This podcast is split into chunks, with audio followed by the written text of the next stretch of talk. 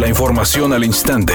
Grupo Radio Alegría presenta ABC Noticias. Información que transforma.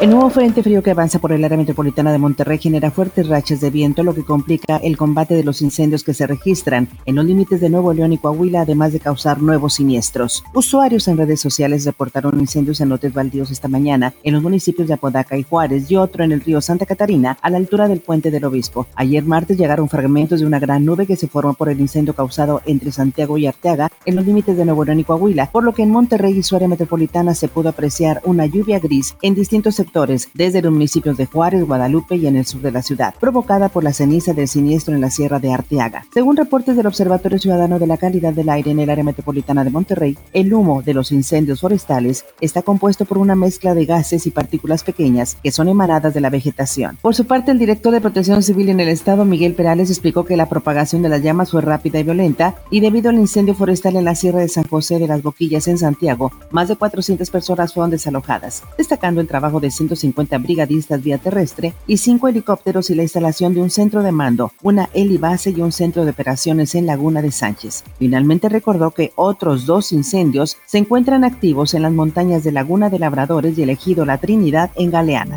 ante los amparos que concedieron jueces federales a empresas que generan electricidad para frenar la reforma a la ley de la industria eléctrica, el presidente López Obrador enviará al Congreso una iniciativa de reforma constitucional para que el Estado mexicano tenga la rectoría en el sector eléctrico y ofrezca tarifas bajas a la población. No puedo este, aceptar que particulares dañen la hacienda pública y afecten la economía popular, porque privatización en México en el periodo neoliberal es sinónimo de corrupción.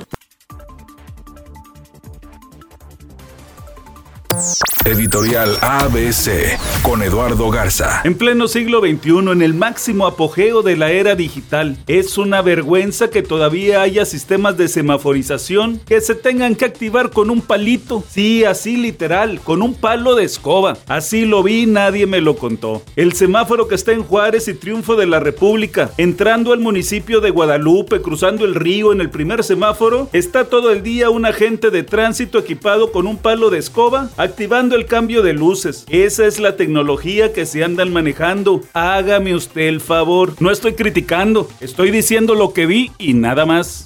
Gerardo Martino dio a conocer la lista de convocados para la fecha FIFA de este mes, en donde resaltan cinco jugadores de los equipos regiomontanos. Por parte del Monterrey, fueron convocados Hugo González, César Montes y Jesús Gallardo, mientras que por Tigres fueron considerados Luis Chaca Rodríguez y Carlos Salcedo. Cabe recordar que el Tri se medirá a Gales y Costa Rica el próximo 27 y 30 de marzo, respectivamente.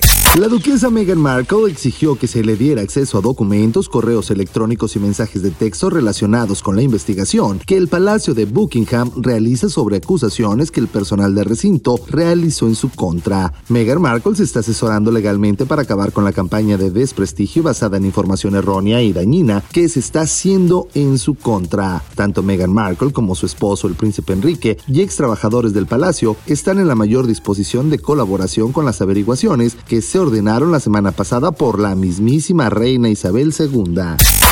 Hay un accidente en la avenida Morones Prieto a metros de pasar la avenida Revolución en el municipio de Monterrey para que tome sus precauciones. Hasta el momento no se registra tráfico en el lugar. Por otra parte, nos reportan un incendio en la avenida Gaspar Castaño y el Boulevard Acapulco en el municipio de Apodaca. Le recomendamos que maneje con mucha precaución ya que las columnas de humo se están extendiendo y esto provoca poca visibilidad. En el lugar ya se encuentran elementos de bomberos también para que ceda el paso y vaya considerando vías alternas. Es un día con cielo despejado. Se espera una temperatura máxima de 30 grados, una mínima de 22. Para mañana jueves 18 de marzo se pronostica un día con cielo despejado, una temperatura máxima de 26 grados y una mínima de 14. La temperatura actual en el centro de Monterrey 28 grados. ABC Noticias, información que transforma.